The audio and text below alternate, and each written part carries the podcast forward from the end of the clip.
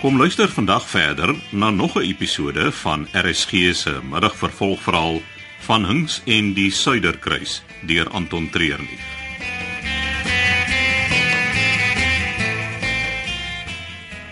Jy kan maar sê ek was op die regte plek op die regte tyd. Wie sou kon dink op daai stuk sandveld waar niks hoor as jou knie groei nie, daar 'n paar blink klippies onder die grond sou wag. Elke ou het 'n breek nodig. Ah, ja, so waar hè. Val as jy van heel onder af kom. Waar is Duis? Hy het lanklaas hier by ons tafel 'n draai gemaak. Ja, vergeet van hom, ek is seker een van die ander kelners kan ons help. Ek weet nie of van is ons hoofkroeg maar net verdwyn nie. Vertel my eerder, hoe het uh, jou bruik gekom? Ek meen, jy het nie met die goue lepel in die mond groot geword nie, né? Ek sien jy en my maat lekker gesels. Daar's nie veel in daai plek te doen behalwe werk en gesels nie. Ja, my kans het gekom op die soutpanne. Daai sout moes vervoer word rivier op tot by die treine. Ja, dis 'n klein entjie met die veerboot, maar ek het dit aangegryp. Ja. Ek was 16, maar die eerste keer wat ek as skipper agter die stuur ingeklim het, ek sal daai gevoel nooit vergeet nie. Ja, en dan is jy amper afgetree. My ma het nie net lekker met jou gepraat nie, sy het te veel gesê. Almal wil op 'n hoogtepunt uittreë. hè? Daar seker, nie iets beter as kaptein van die Suiderkruis nie. Nee, daar is nie.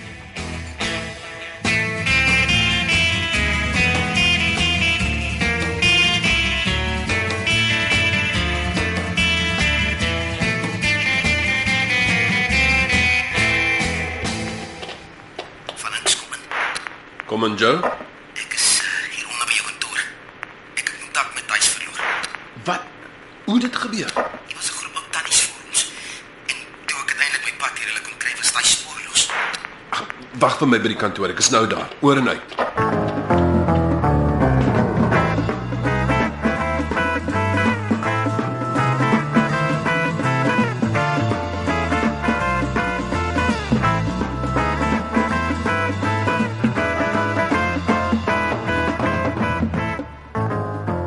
Maar se wonder wat dat die skip gebou is. Met die Suid-Afrikaanse ekonomie wat dit is op die oomblik en die spoed waarmee die rand val, was daar nie juis 'n ry van beleggers nie. Ja, die maatskappy het vir 'n paar jaar gesukkel om die geld bymekaar te kry. Dit is in al die koerante. Maar wie wie het uiteindelik tot julle redding gekom? Hulle het nooit gesê nie. Dit is net beskryf as 'n vennootskap wat om veiligheidsredes geheim gehou moet word. Nou, Ek weet wie die vernoot is. Jy is nie ernstig nie. Dood ernstig. Nou, Wie is dit? Miskien sal ek jou eendag sê. Maar nie vanaand. Nee, wat ons het nou so lekker geëet en gesels. so Ek wil dit nie spoil nie. Wel, baie nood. Gaan jy my moet verskoon. Ek het nog een of twee rondes wat ek moet voltooi voor ek die einde aan die dag kan roep. Natuurlik. Ons praat gou weer kaptein Maliaros.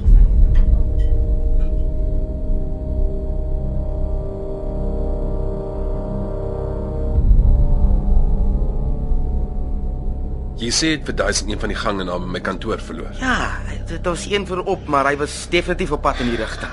Wat was hy besig om te doen voor hy hiernatoe gekom het? Ek weet nie, hy het ingestaan vir die hoofbaarman. Maar hoekom sou hy dit doen? Hy het dalk die oue guns geskild. Almal hier op die skip was op 'n of ander manier connected by Thys. Almal skuld duisendens.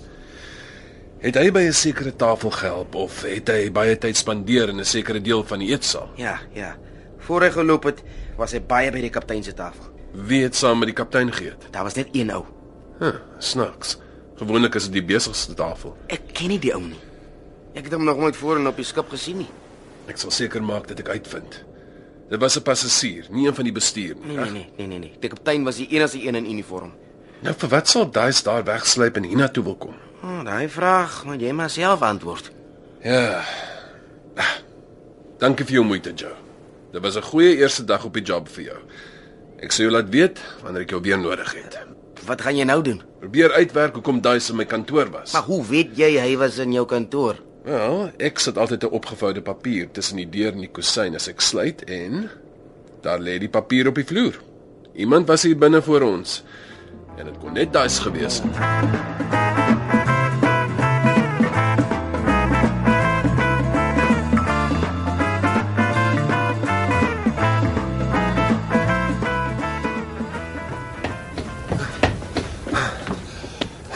Waar is almal vanoggend? Daar is amper niemand op die dekkie. Ah, dis Vrouedag op die Suiderkruis. Ah. Al die vrouens is besig met 'n vonkelwyn ontbyt en dan is dit die strate van Dar es Salaam. hulle gaan shop tot hulle drop. Ja, en waar is al die mans? Slaap seker 'n bietjie in. Ek moet vanoggend die oefensessie behartig. Lyk of jy alleen gaan oefen. Ek sal dit nog so halfuur gee. Ek draf nog 'n rond om die skip, dan sal ek kom kyk hoe gaan dit. OK, eh, gaan jy dan saam oefen? Ek sal sien. Hou nou voor, voor.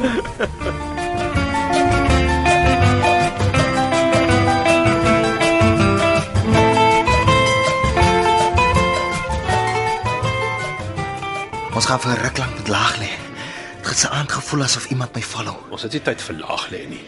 Jy moet uitvind wie dit is sodat ons kan seker maak die persoon verdwyn. Ek het die walkie-talkie gekry. Ja, goed so. Daar's 'n paar plekke op die skip wat jy vandag aan my moet wys. Nee, ek sal nie kan nie. Met die meeste van die vroulike bemanning van die skip af gaan ek baie besig wees. Ons het te min tyd oor vir jou om dinge moeilik te maak. Ek moet vandag kontak maak met my partners en hulle verwag dat die plan in werking gestel moet word. Van Hans is hy dommie. Hy sal agterkom dat iemand gisteraand in sy office was. Daai ou is baie goed met 2 en 2 bymekaar se. Konings, verskonings is al wat ek hier altyd uit jou mond uit hoor. Jou toekoms is in my hande. Jy kan as 'n ryk man van hierdie skip afklim. Of glad nie afklim nie. Dreig hy my? Ek is al lank al verby dreig. Ek gee aan jou net die feite. Jy maak daarmee wat jy wil. Oor 'n uur op die dek. Jy beter daar wees.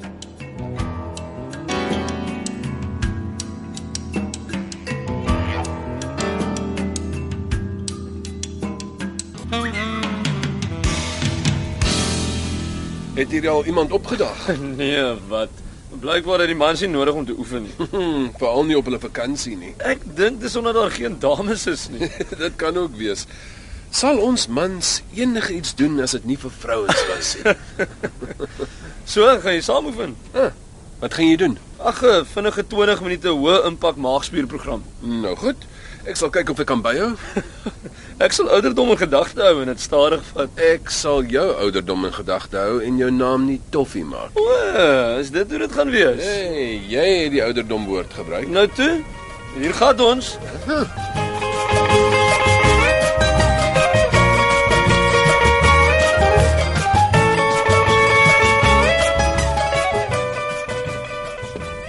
Guys, wat is jou pad?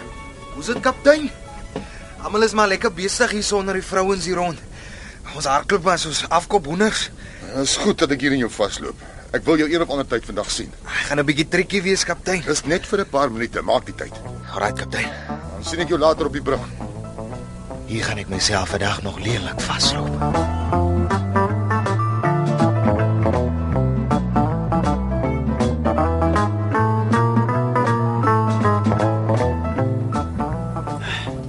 Nee, gaan verder. En 50. Ah, Eh, Oh, oh, goed, jy wen. Ek is klaar. Ek dink ek kan opstaan nie. Dit dit brand nogal. Kom, op my op. Ah. Ek dink dit is genoeg oefening vir een oggend. Ja, ja, ons moet dit weer doen. Ja, sure. Uh, maar ek dink ek is die week baie besig. Uh, on- ons kan volgende week weer daaraan doen. Okay, ek verstaan. Die ou lyf het tyd nodig om te herstel, né? Nee. Ja, sweets.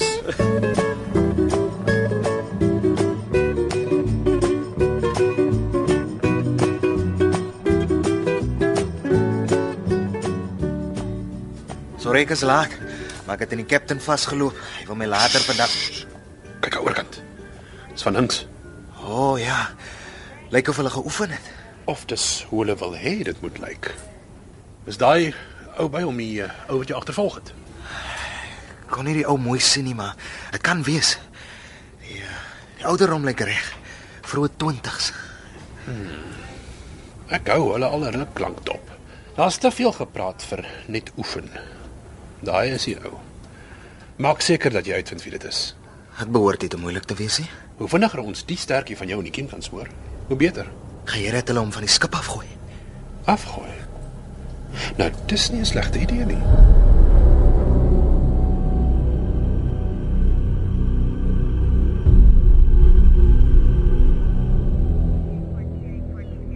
Goed om te sien die kaptein is terug op sy pos.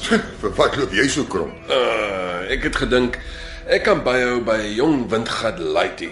My lyf het bewys dat ek die windgat een was. Ja, met ouderdom kom wysheid. Jy moes geweet het al daai hormone en testosteron hom 'n onregverdige voorsprong sou gee. Toe maar, volgende keer vat ek hom aan met iets wat stamina nodig het. Sien, daar praat die wysheid. Ja. Jy wil my sien Môre vertrek ons uit Dar es Salaam. Daarna is nog 2 dae voordat ons van die kus af wegswenk. en besoek word deur 'n vreemde skip. Presies.